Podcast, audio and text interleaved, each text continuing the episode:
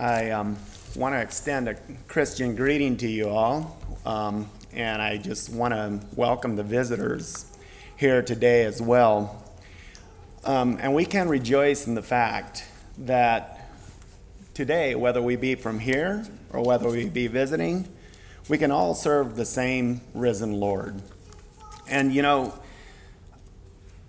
um, I don't consider public speaking my forte. In fact, my my um,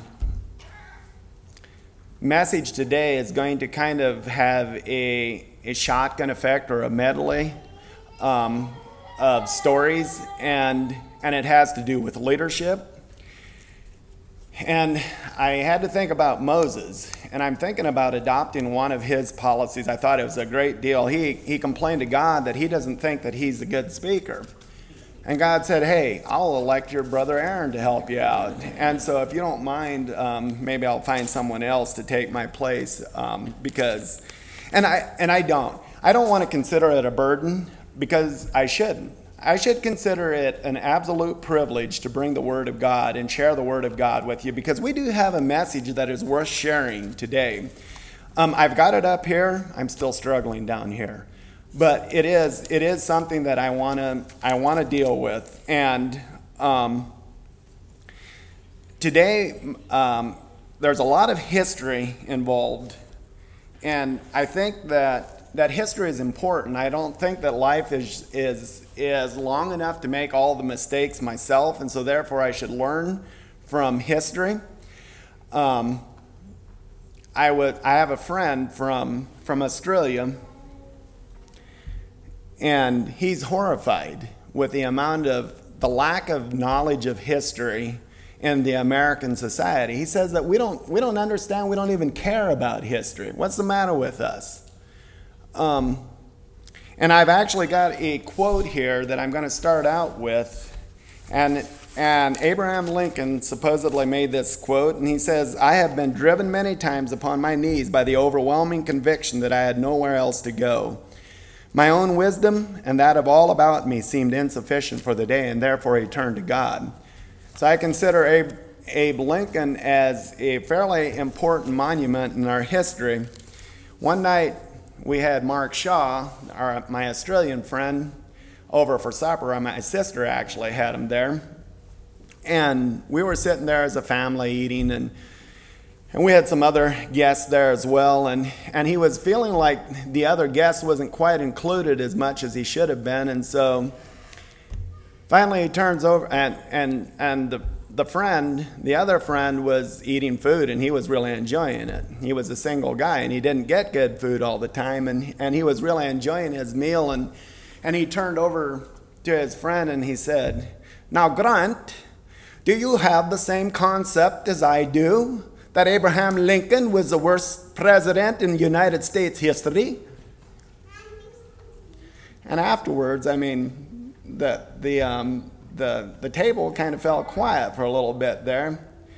And afterwards, we discussed it and we're kind of chuckling about it a little bit. And he, he was horrified. He said, You know, Grant only missed about one bite before he continued eating. You know, it, it didn't bother him at all that that Mark Shaw considered Abraham Lincoln the worst, worst president in United States history. I don't, I don't um, endorse that concept at all. I mean, I, I, still, I still favor the idea of Abraham Lincoln being a great man. Did he make mistakes? Absolutely.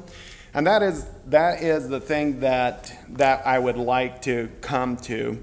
I think we as leaders, I think we've only had one leader in, in man's history that has never made a mistake.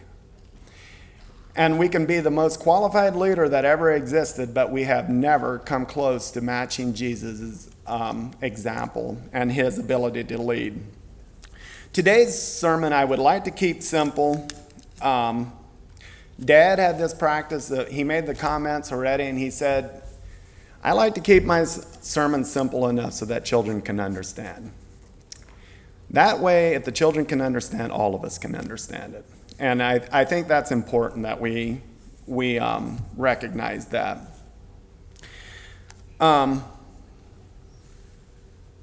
I didn't know exactly where to start, and I didn't feel like I should I should go too far without having some kind of a scripture reading because the Bible is an important part of any any um, sermon, any message that needs to be preached. The Bible is an important, and it should be the focal part of it. Um, first of all, this message was pretty pretty hard for me to, to preach because the more, and I think as you as you um, follow along with this message, I think that you'll understand why it was hard for me to preach it. And simply, the more that I look at it, the more I see where I'm lacking. And, but that still doesn't take away from the responsibility. So, what is a leader? I didn't even like Merriam Webster's definition of it. It says, a person who leads a member chosen to manage activities in a legislative body. Pretty bland. But I did, I did like another one so much better. And it says, A good leader possesses a clear vision, is courageous, has integrity, has honesty, is a humble person, and has a clear focus. Great people help people reach their goals. Our great leaders help people reach their goals. Are not afraid to hire, and this is this is from a, a secular viewpoint, and so this isn't the necessarily a biblical teaching, and yet I do believe it is. It says, Great leaders help people reach their goals, are not afraid to hire people better themselves, and take pride in the accomplishment of, of those people that they help, those people that they help along. And I believe that is, that is what we want to do. We want to we want to encourage people to an onward and upward path. And in order to do that, Theodore Roosevelt made the comment he says, People, no one cares how much you know until they know how much you care. And I believe that's, that's the thing that we sometimes lose focus of. We, people don't know that we care. And maybe we don't care. That's even worse. um, at the, um, my appointing of the deacon position, my, my good friend Floyd Martin was here, and he made the comment um, about reading Joshua 24. And I thought that I'd read, read that today, and if you care to follow along, I'm planning to read from Joshua 24, verses 13 to 29. and basically, he's, he's, he's talking about what a good leader should want for his for his people.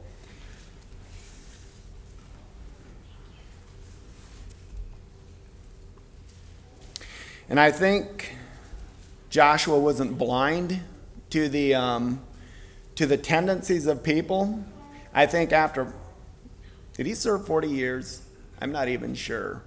But I think he might have served 40 years with um, amongst the children of Israel, and he knew their tendencies quite well.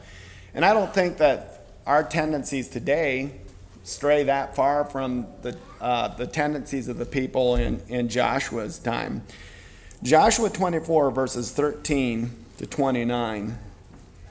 And I have given you a land for which ye did not labor, and cities which ye build not, and ye dwell in them, of the vineyards and olive, gar- olive yards which ye planted not to do, to not do ye eat.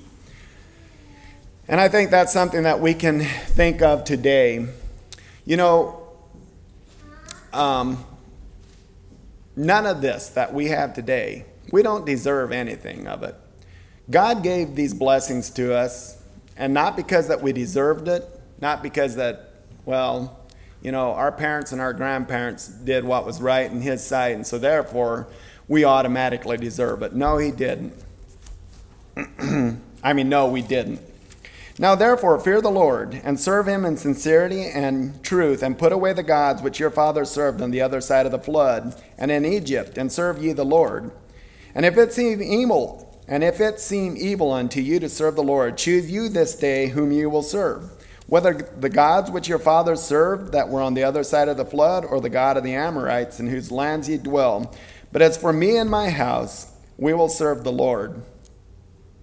I think that's something that we need to recognize today as well in our hearts. We think that we don't bow down to any, any gods. And we might not have any images up on the wall. Or is it up on the wall? Um, we might not have, we might not have um, any, any idols. We don't have any concrete, concrete images that we bow down to. We don't have a, we don't have a, a Mother Mary that we worship. But do we actually, are we actually idol free in our lives? and then, then I appreciate the way that he says, but as for me and my house, we will serve the Lord. He had a clear vision. He wanted to, he knew exactly where he was planning to go. And the people answered and said, God forbid that we should forsake the Lord to serve other gods. For the Lord our God, he is it that brought us up, us up and our fathers out of the land of Egypt, from the house of bondage, in which did those great signs in our sight and preserved us in all the way wherein we went, and among all the people through whom we have passed. And the Lord drave out from before us all the people, even the Amorites which dwelt in the land. Therefore will we also serve the Lord, for he is our God. And Joshua said unto the people, You cannot serve the Lord, for he is an holy God. He is a jealous God. He will not forgive your transgressions nor your sins. If ye forsake the Lord and serve strange gods, then he will turn and do you hurt and consume you after that he hath done you good. And the people said unto Joshua, Nay, but we will serve the Lord. And Joshua said unto the people, You are witnesses against yourself that ye have chosen you the Lord to serve him. And they said, We are witnesses. Now therefore, put away, saith he, the strange gods which are among you, and incline your heart unto the Lord God of Israel. And the people said unto Joshua, The Lord our God will we serve, and his voice will we obey. So Joshua made a covenant with the people that day, and set them a statute and an ordinance in Shechem and Joshua wrote these words in the book of the law of God, and took a great stone and set it up there under an oak that was by the sanctuary of the Lord. And Joshua said unto all the people, Behold, this stone shall be a witness unto it, for it hath heard all the words of the Lord which he hath spoken to us. It shall be therefore a witness unto you, lest ye deny your God. So Joshua let the people depart, every man into his inheritance. And it came to pass after these things that Joshua the son of Nun, the servant of the Lord, died, being an hundred and ten years old and the people lived happily ever after. Oh, it doesn't say that, does it? No. It does. If we read, uh, my wife and I have been reading the Bible in a year, and we're marching through, we went through Kings, Chronicles, and we read. It's discouraging to read about it. But on the other hand, I see ourselves in so many of, of the facets of, of life, you know, that I can see myself and that, and that's what makes it so interesting. Um, so, you know, what does God want from His church? First of all, what does He want from His leaders? And so I went and, and I knew that, that David was a man after God's heart in Acts 22, I think in, I don't know, verse 30 or something like that, it talks about that. And it says that David was a man after God's heart. What made him special? Um, and this is the list that made David special. Reading through Psalms and Kings, we can see that there was humility in David's life, humbleness. Yeah, that's a good attribute to have. I think that's something that all of us should practice, and especially leaders. He was a reverent man, he was trusting. Even in the times where it looked like life was overwhelming, he was still trusting. He was loving. He loved his people. He was devoted. I think if there's any of us that question his devotion, let's see how many of you have wrote 120 psalms or however many psalms that he wrote. Um, I know that not all of the psalms were written by him, but I would think that there was probably at least 120 chapters, and I don't think that any of us have gotten close to showing um, our appreciation or love for, for, for God or Christ. He was faithful. He was obedient. And guess what? He was repentant. I think that's something that all of us need to address because you know what? We as leaders are not above anybody else. We make mistakes as well. we need to be repentant. I think most of all, he was he he knew God's will and he wanted to live in God's will. And I think that hasn't changed a bit. God still wants us to be in his will and he wants us to seek his will. And, and I think we as leaders sometimes lose focus of our vision. Or maybe sometimes we never had a vision, and that's even worse yet.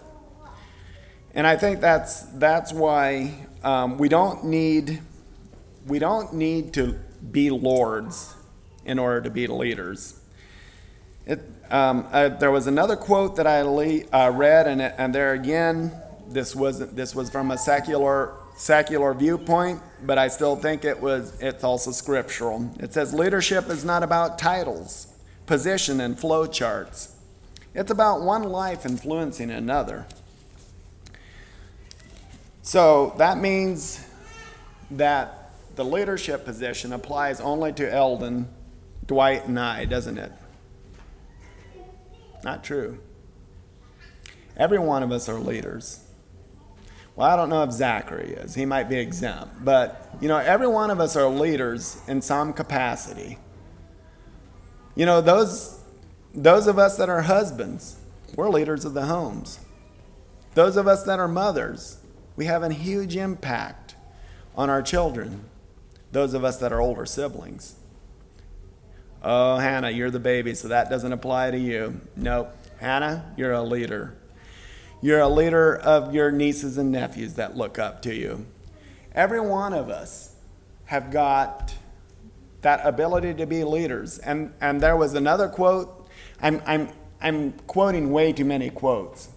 But there was, there was a, it was, it was just refreshing to me to, to walk through there. It says, leadership is not the ability, and there again, I'm going to screw this up because I didn't write it down.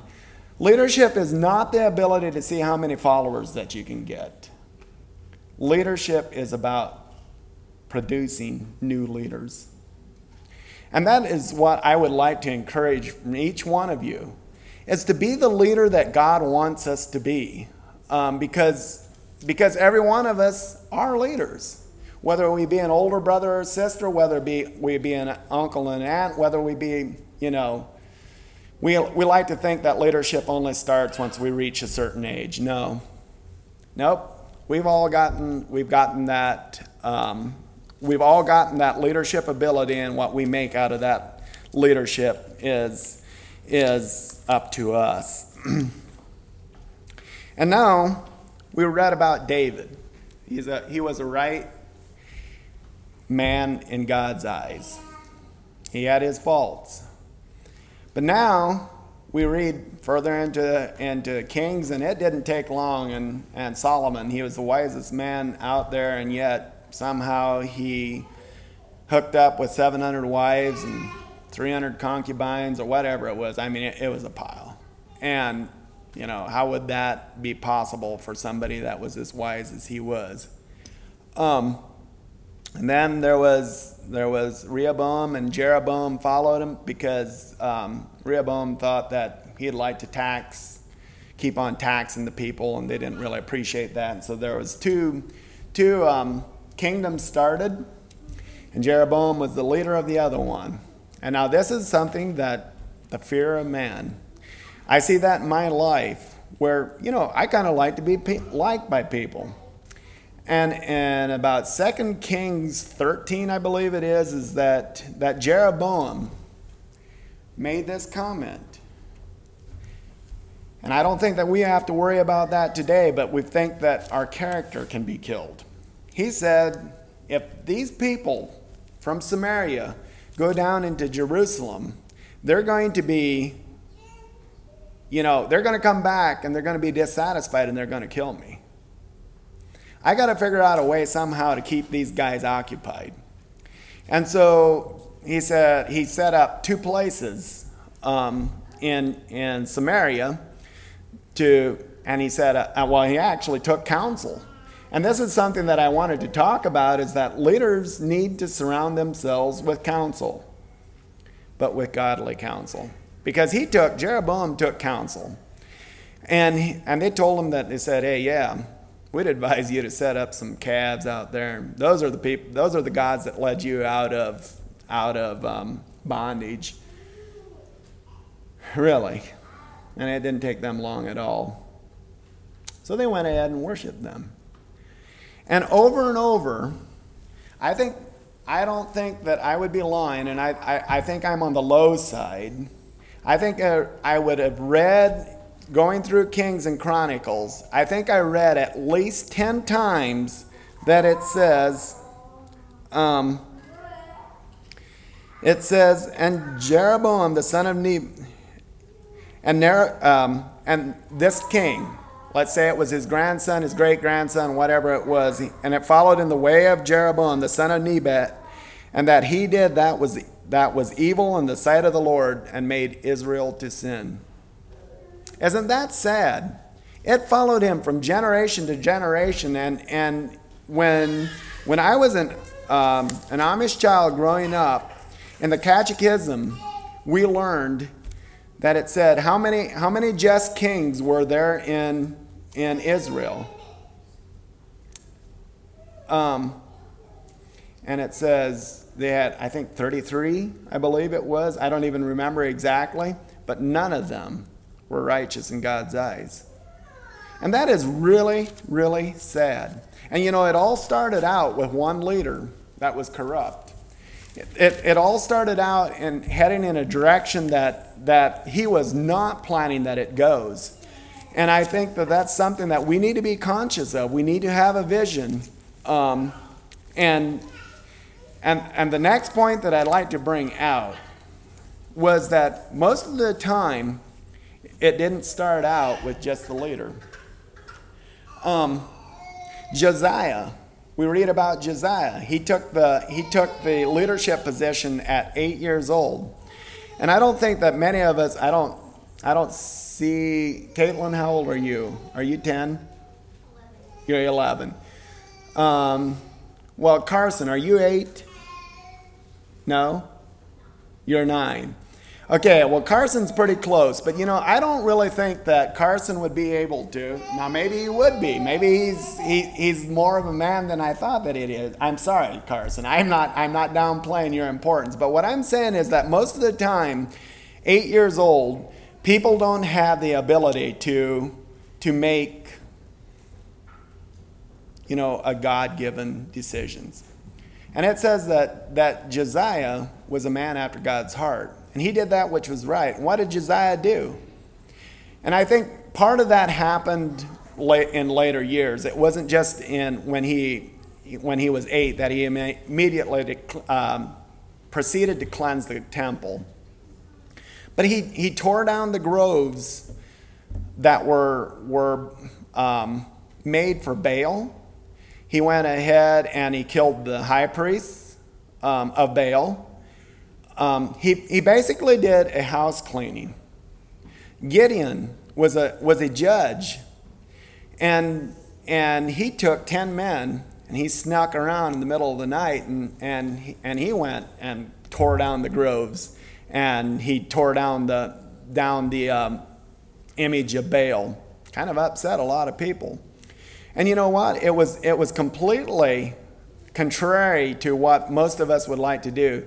You know, I don't think I don't think that Gideon was in the position to write a book about how to win friends and influence people the night that he did that. I don't I don't think that people really cared for that.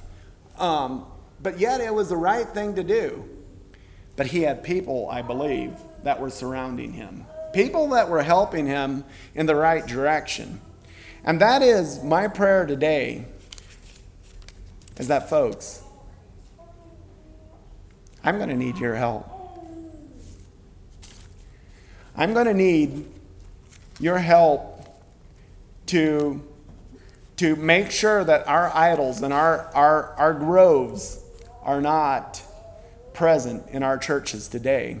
Because I, I think all of us have a, a common goal, and I hope that all of us can cannot um, make a, a single pronged effort at it ourselves, but that we can help each other um, through this thing. you know, um, I knew that this is I wasn't going to be able to make it all the way through, and I think that is that is wonderful because I don't think that there's ever a point where we're going to be able to expound on the Word of God and get hit all the points. We don't need to. You know what?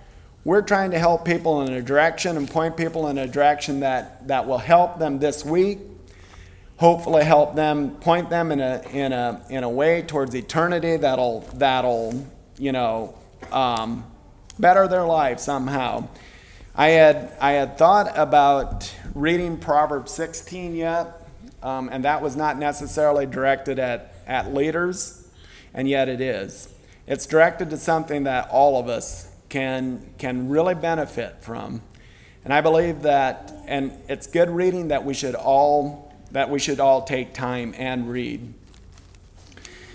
Um, a little more recent history, which Alexander the Great was still a long ways um, back there. I mean, I think this, if I remember correctly, Alexander the Great was somewhere in the mid 300 BC, and, and he rose to power in, in when he was 20.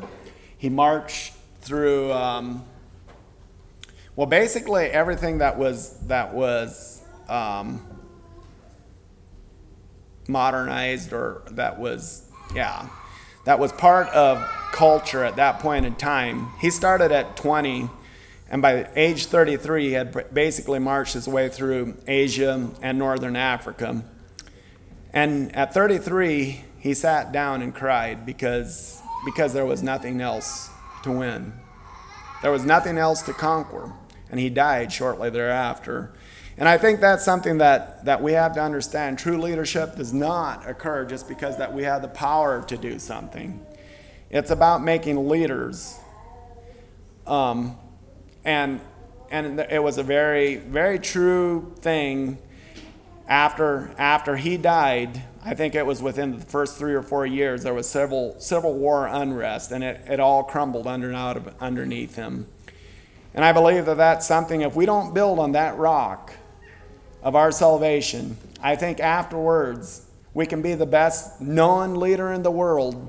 And if we aren't building on that sure foundation, which is Jesus Christ, I think it will crumble underneath us. And that's, that is something that I want to remember. Um, in closing, I'd like to, to touch on a verse that, that a brother here in church told me about. He was encouraging me in the way that I should go. And he said, "At Norman, it's not that hard. Just practice 2 Timothy 2:15. Study to show thyself approved unto God, a workman that needeth not to be ashamed, rightly dividing the word of truth." That's my prayer that I can do that. Let's pray for each other.